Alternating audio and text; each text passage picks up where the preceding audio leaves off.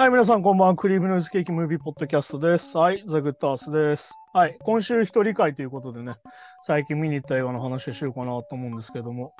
最近ですね、ルカ・グアダニーノ監督のボーンズオールっていうね、あの、ティモシー・シャルメが出てれば見てきたんですけど、その話をしようかなと思います。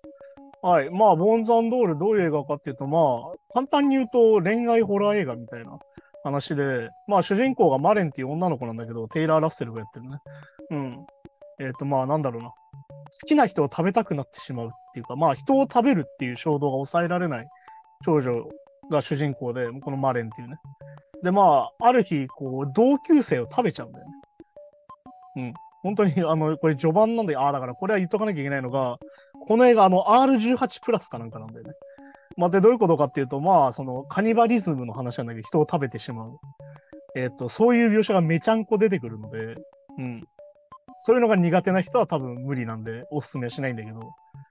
で、まあ、それである日、こう、同級生食べちゃって、で、まあ、そのマレンと父親で二人で住んでるんだけど、もともとね。で、こう、街を転々として生きてるんだよね。そのマレン自身はね。うん。要は、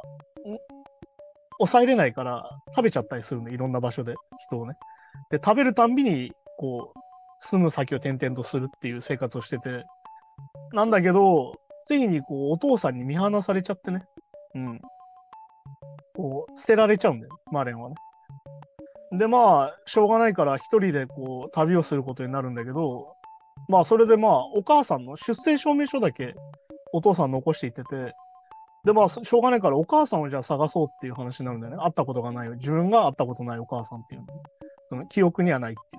ていう。うん。で、お母さんはそれよりお父さんの前に蒸発しちゃってるんだけど。で、まあ、それを探していくうちに、同族の人たちに出会うっていう。イーターって言われる、いわゆるそのカニバリズムをしてる人を食べて生きている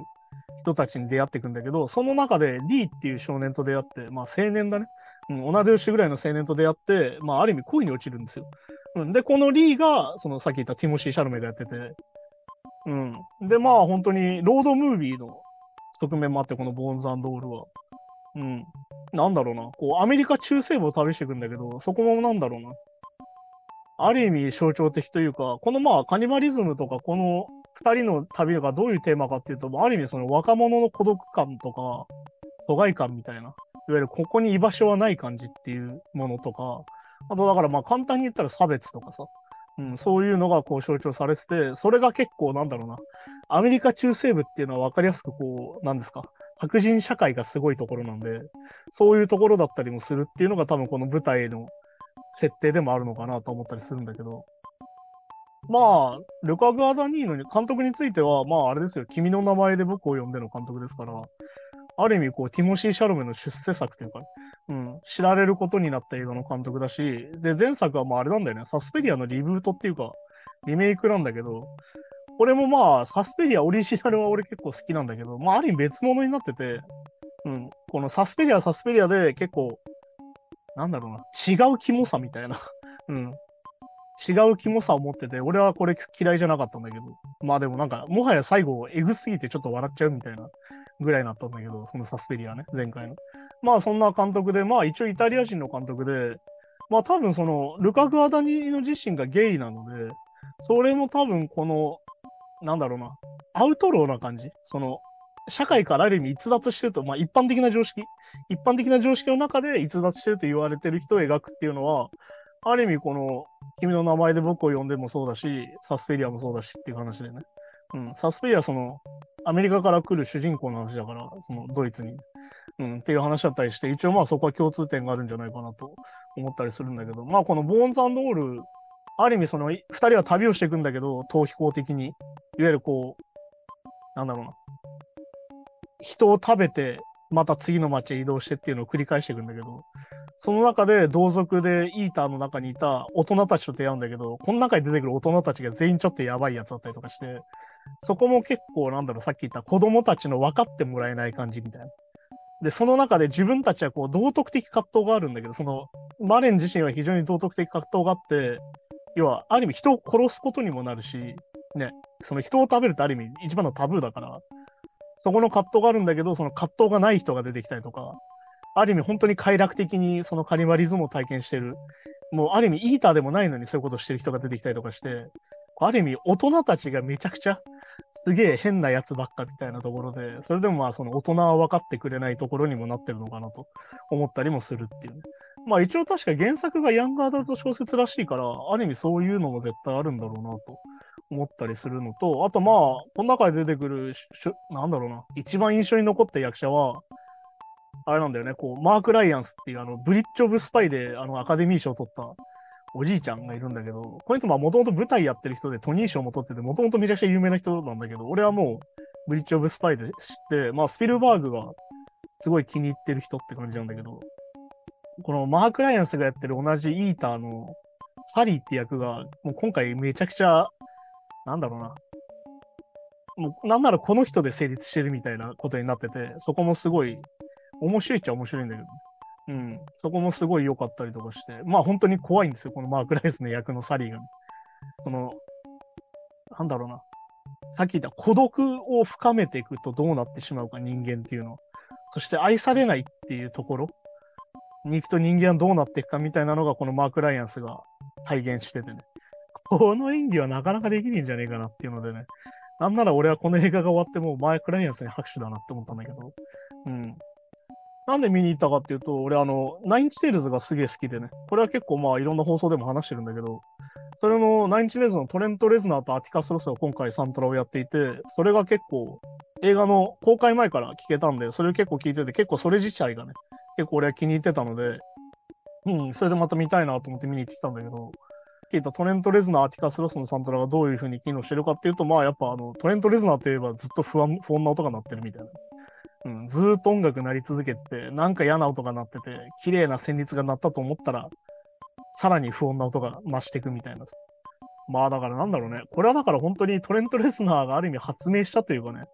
うん。まあでもこれ多分、それこそ前作のサスペリアが、えっ、と、レディオヘッドのトム・ヨークがやってたんだけど、ある意味そのレディオヘッドのジョニー・グリーウッドがさ、あの PTA の映画？だから There Will Be Blood かな？確か。で、確か始めたことでもあって、なんだろう、そのすごいミニマムな編成で、いわゆるそのオーケストレーションとか使わずに、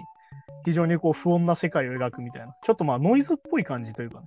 うん、ちょっとこう不安になるような音を作るみたいなところだったりする流れだと思うんだけど、だからまあまさにトレント・レズナーのなんだろう、18番的なね、うん、待ってましたみたいなね、トレントといえばみたいな、トレント・アティカスといえばっていう感じの音なんだけど、今回もね。で、さらに今回要はホラー映画の要素も入ってるから、そのジャンプスケア的な音がドンってなるところとかも結構入ってるんだけど、まあそこはね、ジャンプスケア的には使わずに、うん、こう、やってるのはある意味偉いかなと思うんだけど、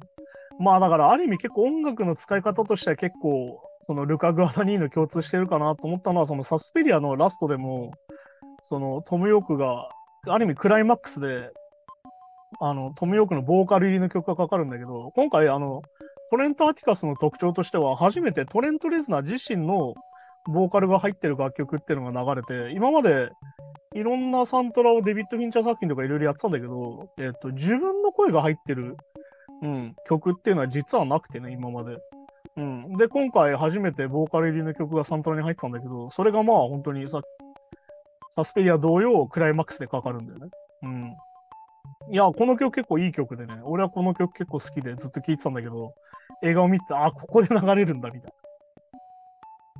な。うん、ここで流れるんだって感じだし、あとまあ歌詞に関しても、まあある意味この2人をそのまま説明するような、曲になってて、まあまさに当て書きだなって感じだったんだけど。うん、そんな感じでね、なんだろう、質感としてはこう、ちょっとザラザラした質感だったりとか、確かあの、君の名前で僕を呼んでも83年とか80年代の話だったんだけど、今回も一応確か80年代の話なのかな？うん。だったりとかして、なんだろうな、いわゆる、この年代がまあ、ルカ・グアダニーニは好きなのかなと思ったりもしたかな。うん。あとまあ、二人で逃避行っていう感じで言えば、あの、ボニークライドでね、俺たちに明日はないも俺は連想したんだけど、まあそこのなんだろうな、あの、モラルとか、その規範みたいなものから逸脱していく二人みたいな。で、どんどんこう、なんだろうな、ある意味、追い込まれていくみたいなところも結構それに近いのかなっていう。だから、ロードムービーっていうね、視点がかなり結構この映画も強いので、そういうところだったりとかして。でも本当にね、言うたらずっとロマンチックなんですよ。2人の感じとか、2人の会話とか、2人のやりとりは本当にロマンチックで、うん、本当になんだろう。これはもう陳腐な言葉になるけど、キラキラしててね。うん、すごいいいんだけど。で、ある意味、こう、共犯関係なわけですよ。二人で食べて、ね、人を食べて生活していくから。そこでの共犯関係がどんどんこう愛につながっていく感じとかね。で、まあ、さっき言った居場所がない若者みたいな。うん、この、ここの場所に不安の中にずっとさまよいながら、こう、じゃあこの二人でどうやって生きていこうかみたいな話？ださっき言ったアウトローの話だよね。っていう話だったりとかもするっていう感じで。うん。だからある意味そのグアダニーノっぽいテーマでもあるのかなと思ったりしたし、まあだからなんだろうな、まあだからはっきり言って変な映画なんだけど、非常に好き、なんだろう、俺は嫌いじゃない感じだったね。うん。あとまあ撮影が本当に美しい風景と、さっき言ったロードムービー的側面もあるので、そのアメリカの中西部のこう非常に綺麗な夕日だったりとか、朝日だったりとか、そういう景色とか、あと、なんだろうな、広大な草原みたいなちょっと砂漠っぽい絵とかもあったりとかして、そこもなんかすごい良かったし、まあそんな中でこう二人がポツンとその世界にいる感じっていうのもすごい良かったなと思ったりしましたね。うん。だからある意味そのお約束的なものもちゃんとあるんだけど、ちょっとそことはちょっとひねってる感じで変わった映画だなって感じでしたね。うん。まあだから好きな人はすげえ好きだと思うし、逆に言うとさっき言ったみたいな R18 プラスですから、ちょっとえぐいのが苦手な人にあんまりお勧めしないかなという感じで、その彼らの逃避行がどうなっていくかとかね。さっき言った同族のサリーが彼らを追い始めるんだけど、なんでサリーはこの2人を追ってるのかとか、っていう部分だったりをこう見てると面白いんじゃないかなと思ったりしますね。うん、まあだから、ある意味このルカ・グアダニの要素が、ある意味十分に詰まってる映画って感じだったのかな。うん。まあ、ボーン・ザンドールってまあ骨ごと食べるみたいな描写が、描写というかね、言葉この映画の中で出てくるんだけど、ある意味それが何なのかみたいな。うん。最終的に行き着くこう結論みたいなものは、じゃあ一体何なのかねっていう。うん、っていうところだったりもするんで、ぜひそれを見てもらうと面白いんじゃないかなと思いますね。はい。こうやって一人の会の時は最新の映画の話をしたいと思います。はい。じゃあそんな感じで今週もありがとうございました。また来週です。さようなら。